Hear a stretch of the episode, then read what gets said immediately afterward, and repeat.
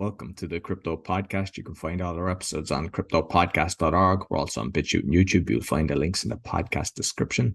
I've got 4 other podcasts, a meditation podcast to help you chill, learn Polish podcast to do exactly what it says on the tin, speaking podcast to help you become a better speaker, and the Awakening podcast to expose fraud and corruption, but with solutions. I'm also a podcasting coach. You'll find everything on bio.link/podcaster.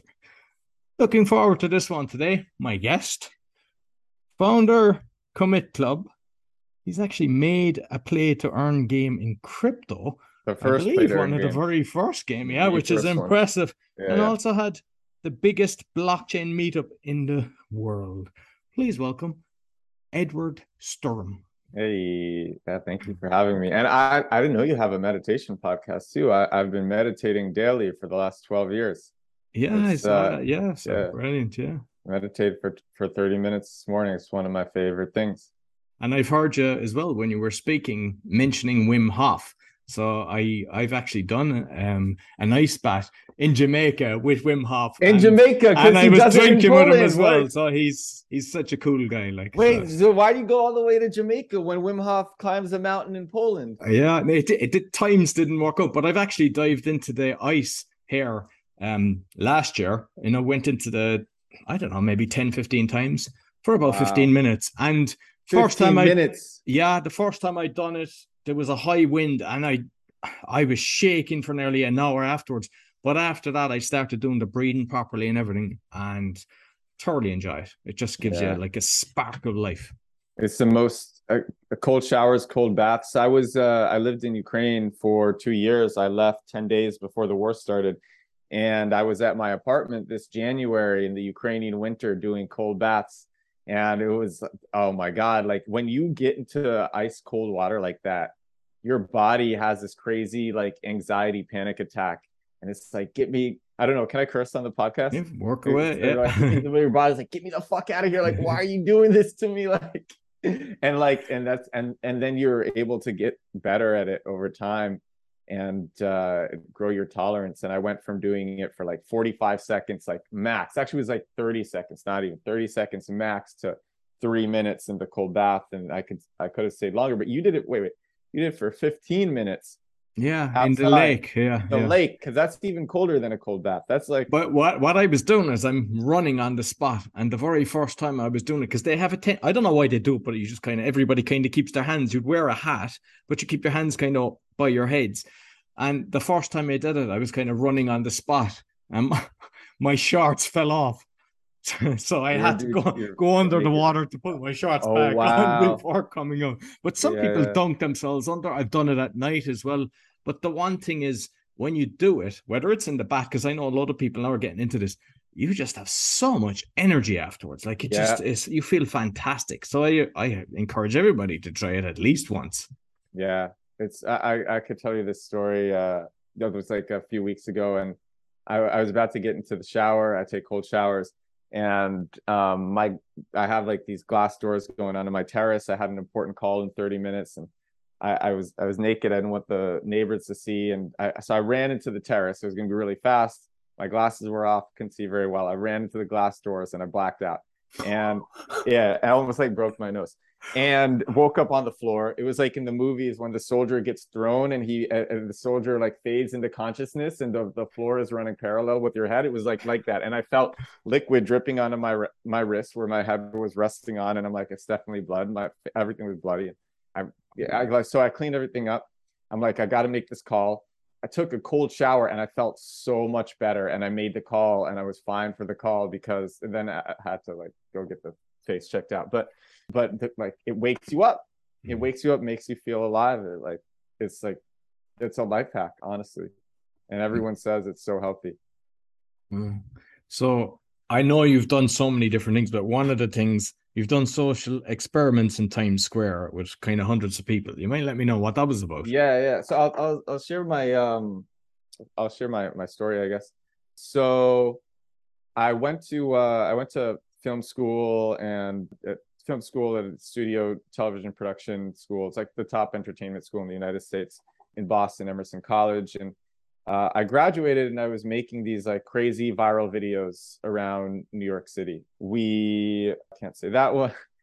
Some of them were like really, really crazy that I probably shouldn't talk about, but like we took one of my best friends, walked him through Times Square with fake bodyguards and fake paparazzi and convinced everyone in Times Square that he was like an A-list celebrity. We were the first people to do that prank, but there were a bunch of copycats after us. We did New York City's Harlem Shake in Times Square with 300 people. And I was like the guy leading this crowd of 300 strangers from Reddit. And then the police came and broke us up because we were a mob. We had models and we had them do challenges from the internet, like the milk jug challenge and the cinnamon challenge, just like lots of wild videos.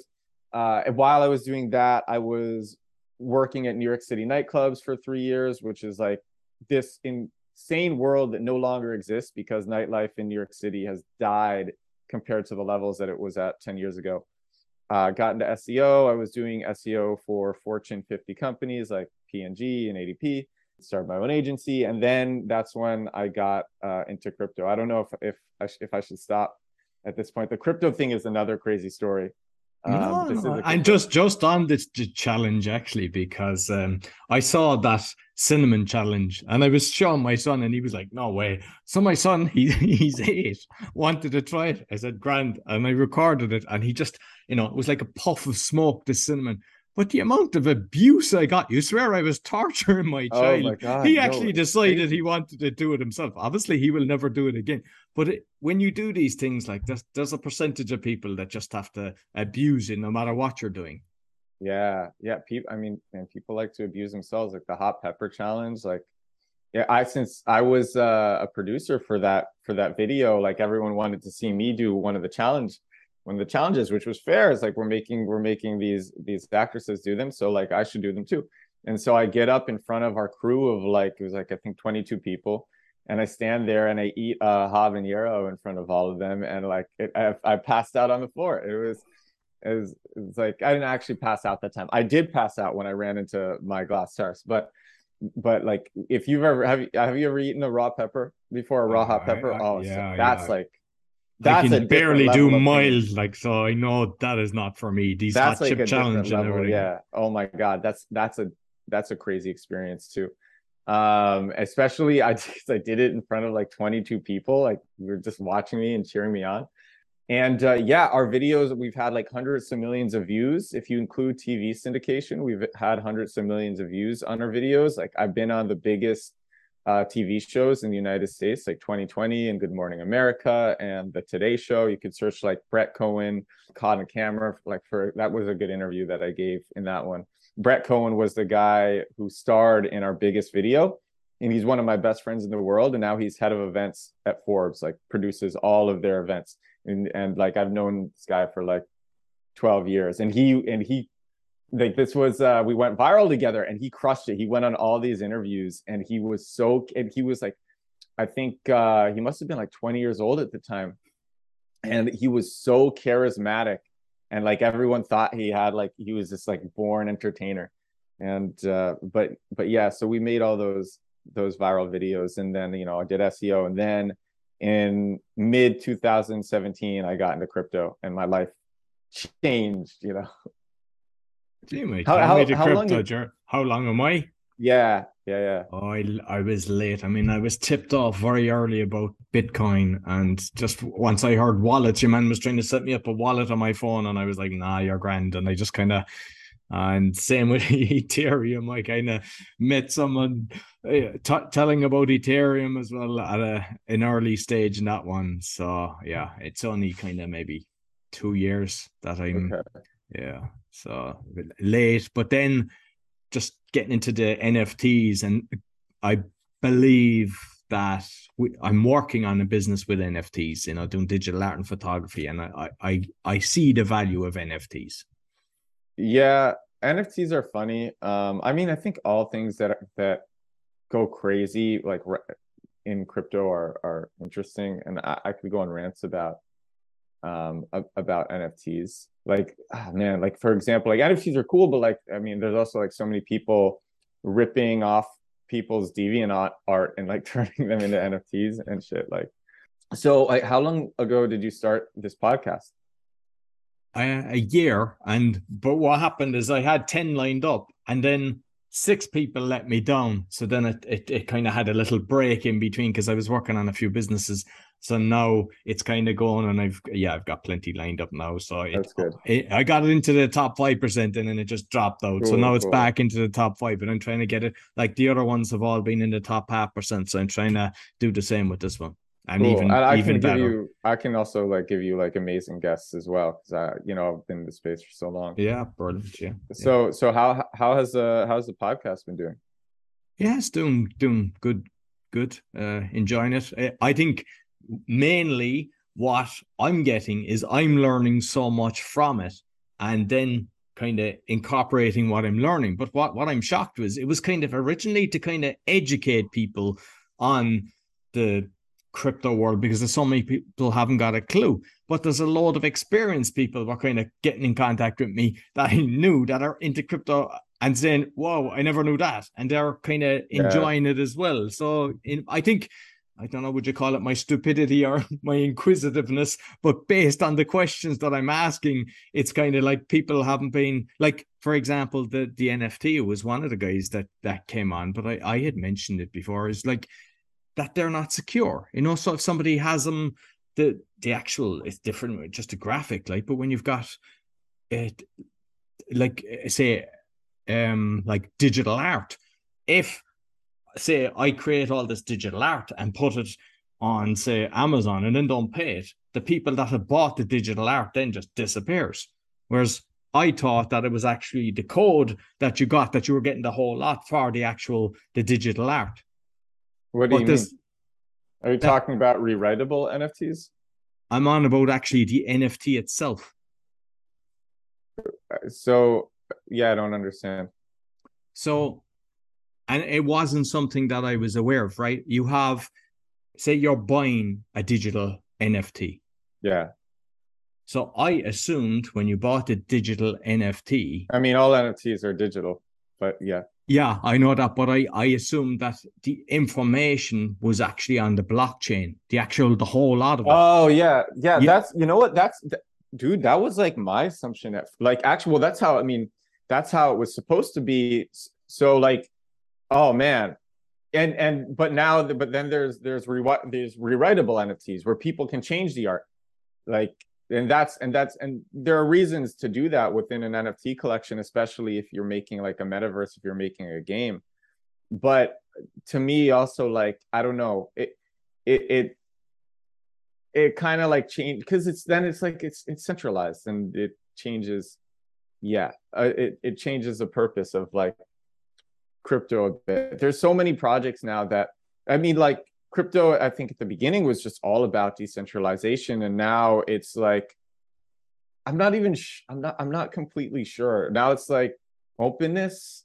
It's about, I mean, it's a lot about money because it's not as much about decentralization. Even with the merge, like there's going to be so many Ethereum nodes on AWS, like Amazon's going to have like a large control essentially over Ethereum, which a lot of I only learned that actually. I learned that a few days ago on a call with this guy who's been in Bitcoin since 2012, and he was telling me that, and he's like, yeah, now like you know we have these other solutions that are fast and have high throughput and are cheap and they're not very centralized, and like. Yeah, and Ethereum is going to become less decentralized. So it's weird how we see like this decreasing trend of decentralization, and NFTs are a great example of that, for sure. NFTs like it's weird, and then if you look at what happened with, I don't know, did you talk about TC on any Tornado.cash on any of your previous podcasts? No, you didn't. But you've heard of Tornado.cash. I didn't actually. Oh, Tornado.cash. It was, it's a Tumblr.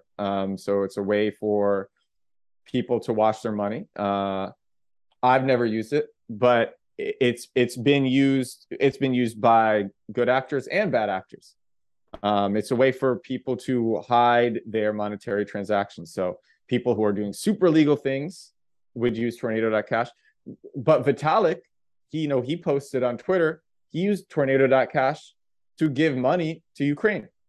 And so it was this super popular project, super decentralized, but the infrastructure around it, the supporting infrastructure, was not. And so the government decided to go after it, and its GitHub was taken down. I think it couldn't host its website anywhere. People were arrested. And so I think so many different external platforms associated with it went down.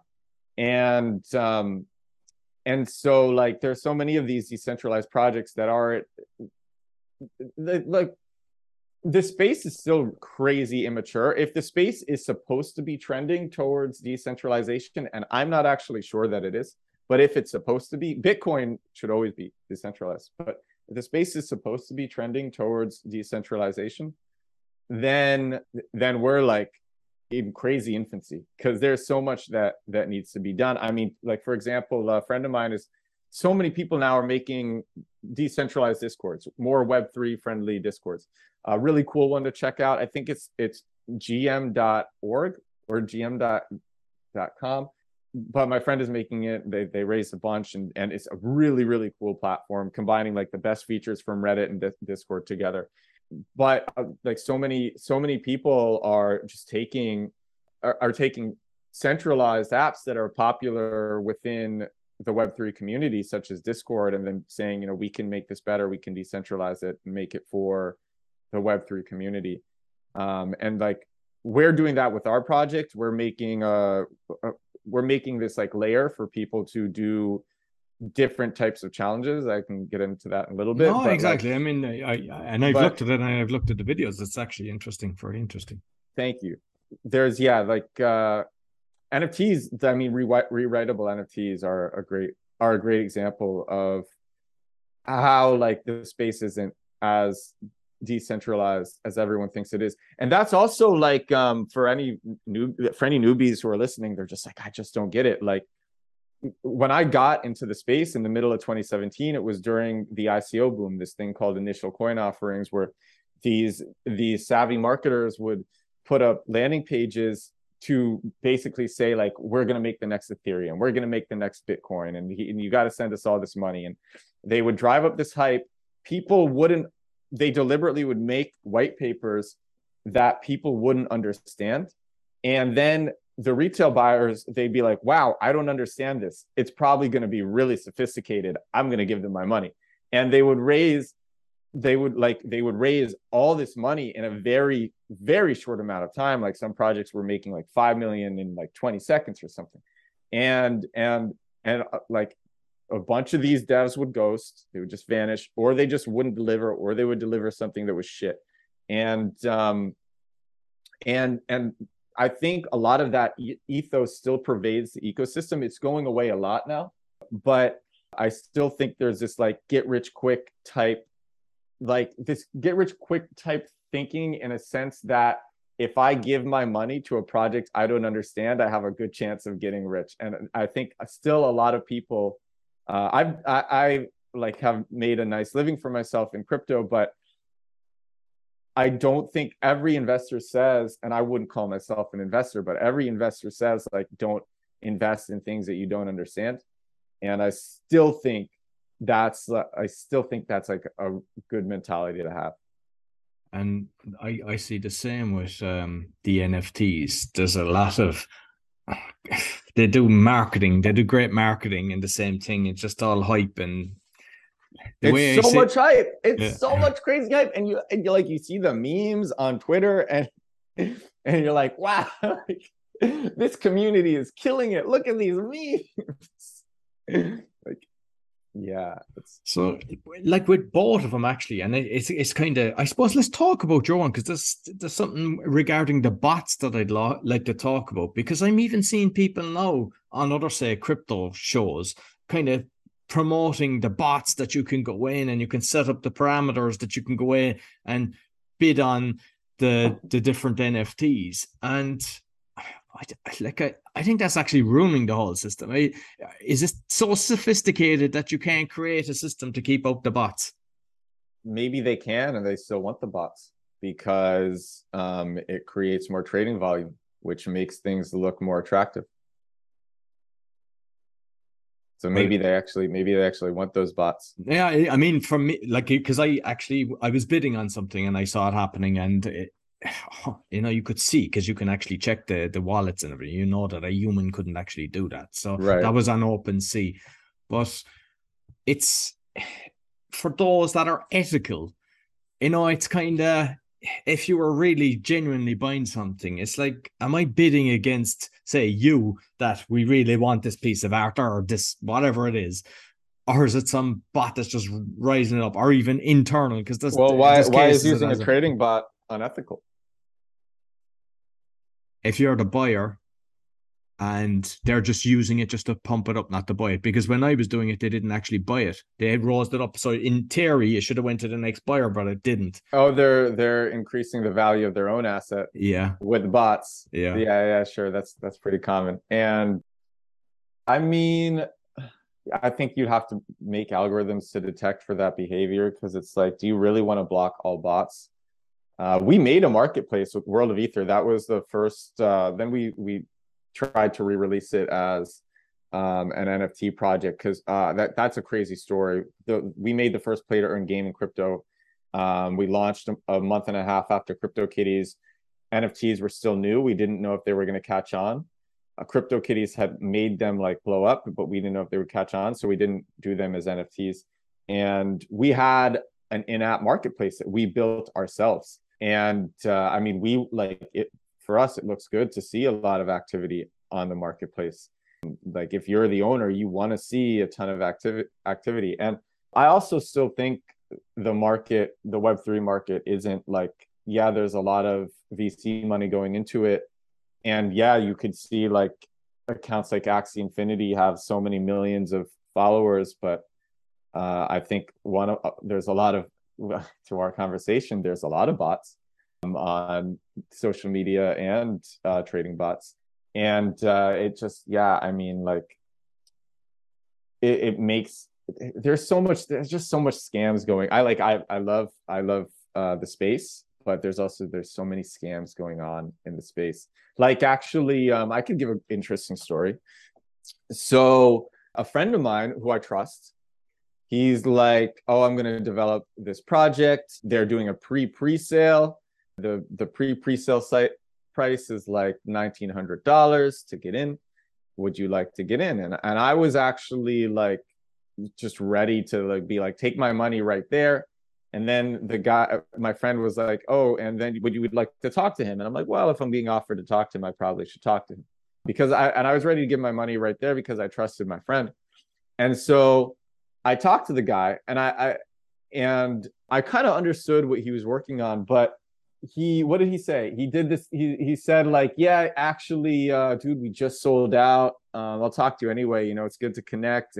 And he's like, yeah, no, he's like, we have one spot left now. And if you're a whale, then we could also do this special price. Oh, just then he thought I was a whale. And he's like, oh yeah, the pre-sale for the non-whale sold out, but if you're a whale, you can still get in. And I just didn't respond. And then he's like, oh, actually, it opened back up, and he claimed to have it sold out, and he had like 100. He said he had like 100 spots in like the pre-sale. And I just stopped responding to the guy. I'm like, I trust my friend, but I don't trust this guy. So then the guy invites me to the Telegram group, and the Telegram group has like 5 people in it. And I'm like, that's a very small amount of people for a sale that sold out, for a 100-person sale that sold out. And And like then it like within like 2 months, the Telegram group increased to like 4,500, and I'm just like, these have to be like mostly bots. And then I found out that this person ripped off these other people, and I'm just like, God, this is like, there's still so much of this going on.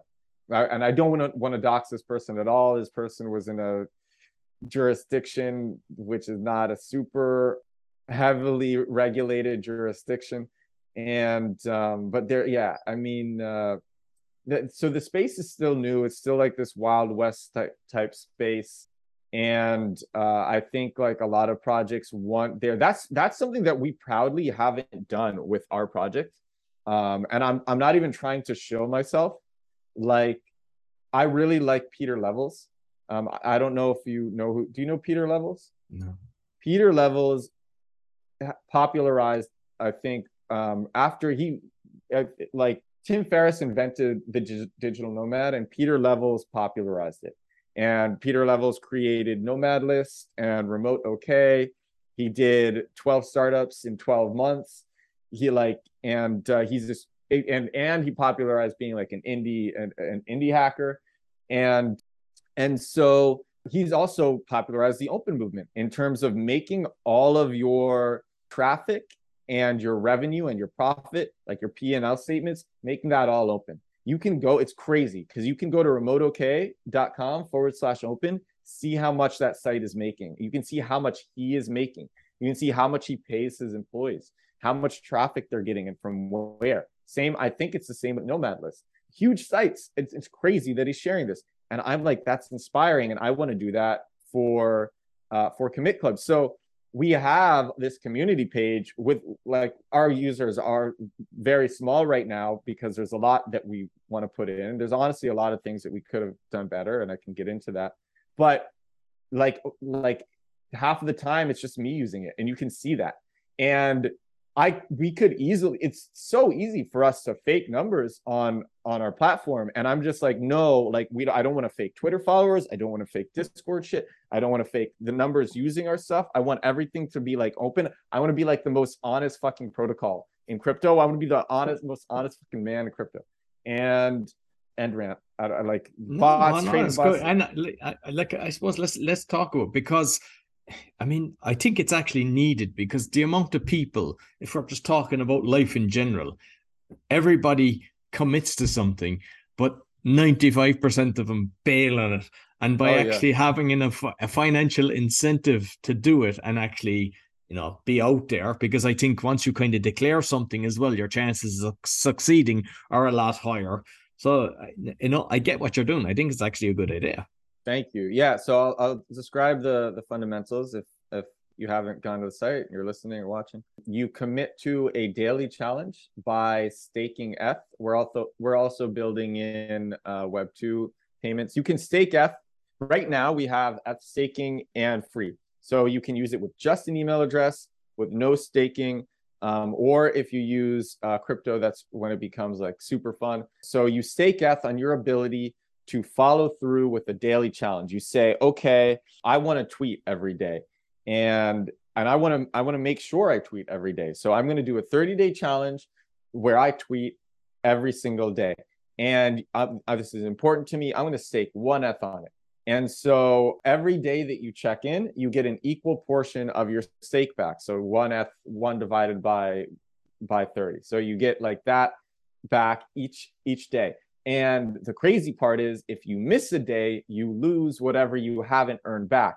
And whatever amount of money you lose gets distributed to everybody else who's being successful. So every day that you check in, you get your own money back, and you get the money from the people who failed their challenges. And we call that circular liquidity, because if you look at these other Web3 health and wellness projects, they have their own tokens, which are like Ponzi-nomic tokens, which are just like a stupid hype game. And like, you look at, like, you can read the articles on Axie Infinity for what happens with these like Ponzi-nomic tokens, but the liquidity comes literally just from the people who failed. And, you know, it's not like really speculation, because your ability as well to like, your ability to get your money back, to get your stake back, is just on your ability to follow through.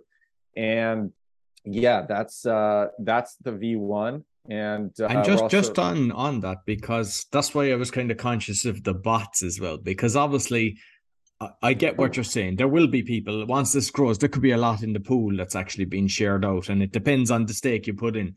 But if somebody sets up a bot that basically says, like meditation, I'll meditate every day, and the bot is actually hitting it every day, so they, you know, obviously they have to have the wallet, the account set up, which somebody can do, but basically they can set up a system that's actually winning. Absolutely. I'm gonna tell you how the scammer would respond to that question, and then I'm gonna respond in my own way. The scammer would say, oh yeah, we're putting in this thing called proof of trusted witness, where we use oracles to basically detect against fraud. And we have a blockchain API that connects to all of these oracles. And this way, like in order for you to cheat the system, you have to really cheat the oracles. And I could say that, which is true, but that omits the real answer. So now here's how I answer it. And the way that I answer it is, yeah, we're putting that in, but right now it runs on the honor system, because we just, like, the idea started, we wanted to make, we were going to make a mood tracker, and we're like, okay, but how do we incentivize someone to actually like stick to tracking their mood every day? And we started like talking about it. And then my co-founder came back to me and he's like, okay, I have this idea. Like, what if someone actually stakes money and then they get their money back every day? And then like, if they lose, we distribute that to everybody else. And that's how the original idea came up. And then like, we put in things like sharing your challenge, but the OG form, which is like, we've iterated quite a bit since then, but this is still like pretty OG. The OG form of Commit Club is for people who want to commit to themselves first and foremost. It's not about like, the money part is fun, and especially fun in groups, because in groups, I think there's a lot, like if you do this with a group of your friends, there's a lot less likelihood of lying. An example of that is like that. Do you watch Seinfeld? I don't know. Have you seen Seinfeld? Years ago. I wasn't much, but I've one of the most famous episodes of TV of all time is this episode of Seinfeld where the friends commit to a no masturbation challenge. They do a no fap challenge. They all put money into a pot. Whoever goes the longest without masturbating wins. There's no oracle on that. They don't have like algorithmic chastity belts. Like, they just are honest with each other because they're friends. And so that's one way, one simple way that we could do it. We're also probably going to put in pictures as well, so you could like prove things with pictures, and maybe the group can vote, or a DAO can vote. But the saying that you're going to put pictures in about after the non-masturbation, yeah. But I mean, it would work for like a weight loss challenge, you know. But you do it like just with your own friends? So does the system allow, say, me and 10 buddies, or are you just, when you're doing whatever, that it goes into the open kind of? We're building in, we think, so the way that we built it and the way that we should have built it are very different. The way that we built it is, we're like, this is a cool idea, let's build it. The way that we should have built it would be, this is a cool idea, let's test it, and if it's validated, then let's build it. And now what we're doing is we're validating all the ideas that we have before fully building them out. So we actually are about to put in a test for credit cards to see if people want credit cards, if they would use credit cards a lot more. And they click on the credit card option, they put how much they're going to stake, and then they click commit. And then it says, oh, we're sorry, this isn't ready yet, but Ether is ready and Free is still ready. You can still use those. And so before we build out the group functionality, I think we want to have either a big group or a lot of groups ready to go. And then we'll be like, okay, like this amount of groups are ready to go. But really the best way to test something is actually to have them put their money up front. And so I think I can tell you, like, I think group functionality for small groups is coming, but we really want to focus on validating it before we build it. But like, yeah, I like, in my mind, I think Commit Club would be like amazing for a small group of friends to do these challenges together. Meditation challenges are huge. No fap challenges are so freaking popular. I could see corporations getting involved in that as well, you know, with a lot of things, whether it's sales or even just to keep them, because, you know, if they're healthy, you know, if they're doing some run challenge or something like that, it would, you know, kind of. Well, so I'll tell you, let me, for anyone listening, we're putting in an affiliate pro, because we're actually like, I'm having a call tomorrow with someone who said the same thing to me. He's like, I can get you being used within all these organizations. So now we're getting into B2B SaaS. And I want to make a really dope affiliate program. And so we're going to do 50% lifetime revenue on the referral for anyone who connects us. And yeah, anyone who connects us to a company using, and we're charging them per month per employee with a flat fee. And so, but like so many people have said, like, yeah, I could see this. I could see health and wellness corporate challenges being like huge. And in fact, I've been researching that. I'm like one of the best search engine optimization people on the planet. And I've been like researching the data behind that. And there is data to validate this. And so, but how do we do this in a lean way? We're going to get the money first to make sure people would pay for it and then build it. And then, yeah. And what you like, you're preaching to the choir. I'm like, yes, this is what I've been thinking about the entire weekend. Yeah, excellent. And I know that when you're using the Ethereum, you put in the money, you pay the gas fees, and when you take it out, is that because of, you know, I know it doesn't seem like much, but it can be, sometimes it's $1, sometimes it's $5, and maybe even more. Is that a kind of something that will hold off some people? I mean, it depends on obviously your income, but if you're trying to grow this globally and depending on the kind of spending power, is it too much for some people? No. So here's one of the mistakes that we made. The answer is no, but it's also the reason that it's no is because we made a mistake. And the mistake that we made is we said, okay, Ethereum has like the most liquidity and the most users. We want to be on Ethereum, but if we want to give people money back every day, we have to custody their funds. So there's not a gas fee every day. And so that's why the answer to your question is no. The gas fees that you pay are like, it'll be like $2 total. And it's, you pay one gas fee to put your money into our system. We hold it and have a double entry accounting on the back.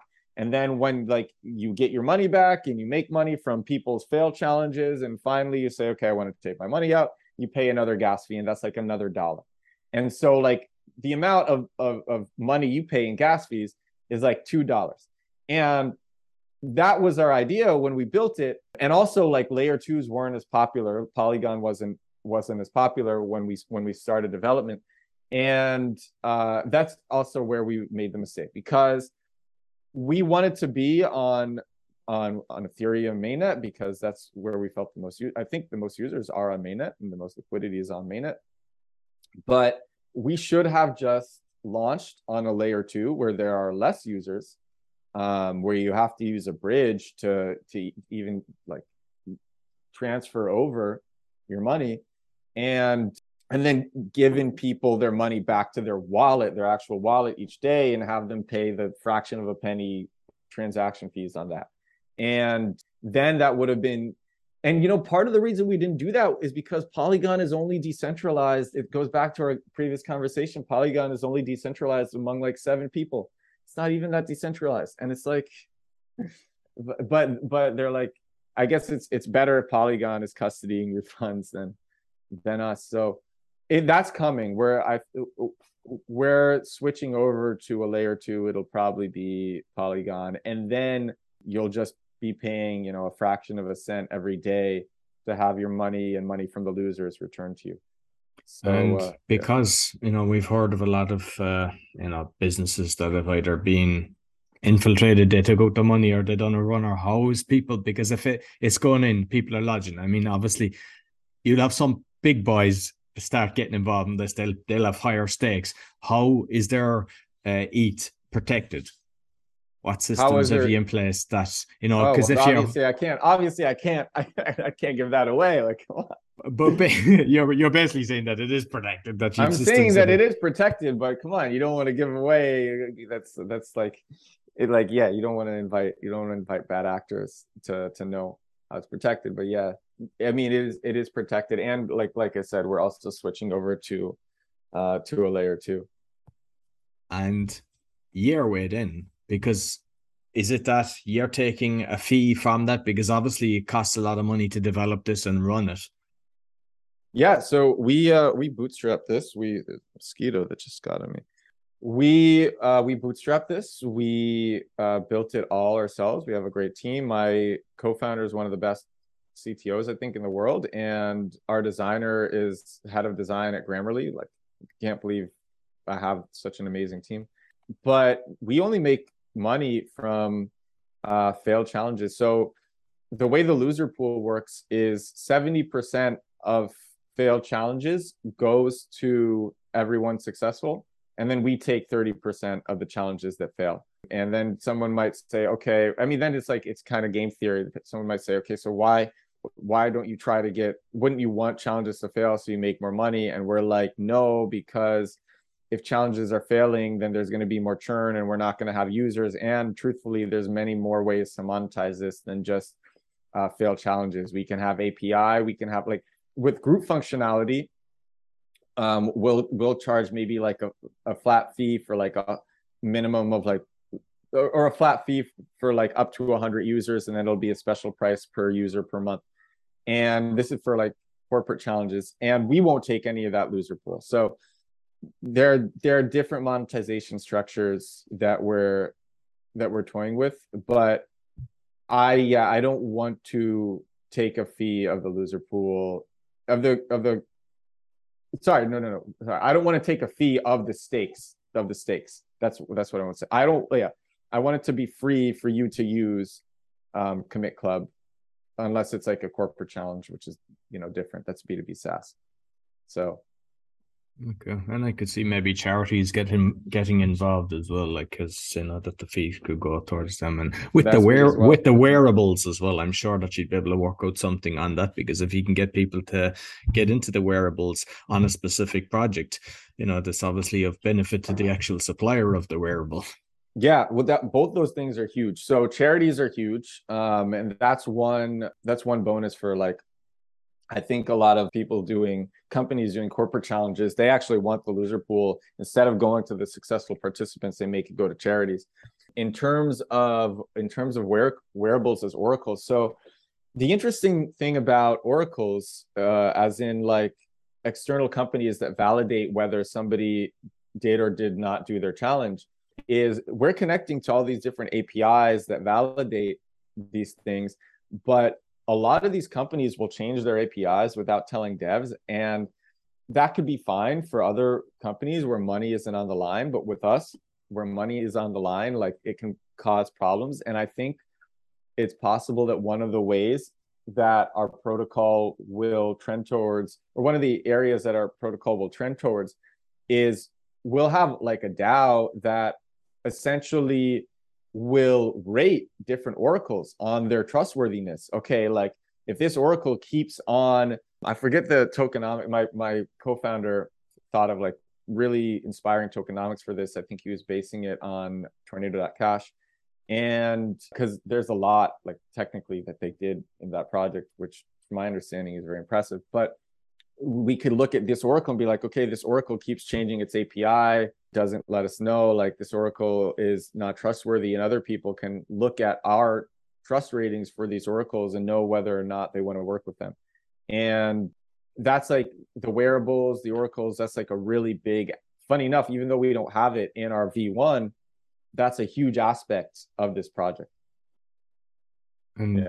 Also, because I mean, like, you know, you have the sharing option, but also because I don't know, some video that I watched that you were talking about, it was about, like, say, the badges for the NFTs, so that if they complete a challenge, and like, that's all marketing. I love it. Like, everything is kind of that you're doing is super marketing, because, you know, people do see other people's pages where they have their NFTs hosted, and it's like, oh, what's this about? And I think it's something that's just going to trick. It's going to constantly increase. I can see it really taking off. I hope so. Yeah, I really hope so. And I appreciate the positivity. In fact, I thought of that because I came across POAP. I was one of the first people to see POAP.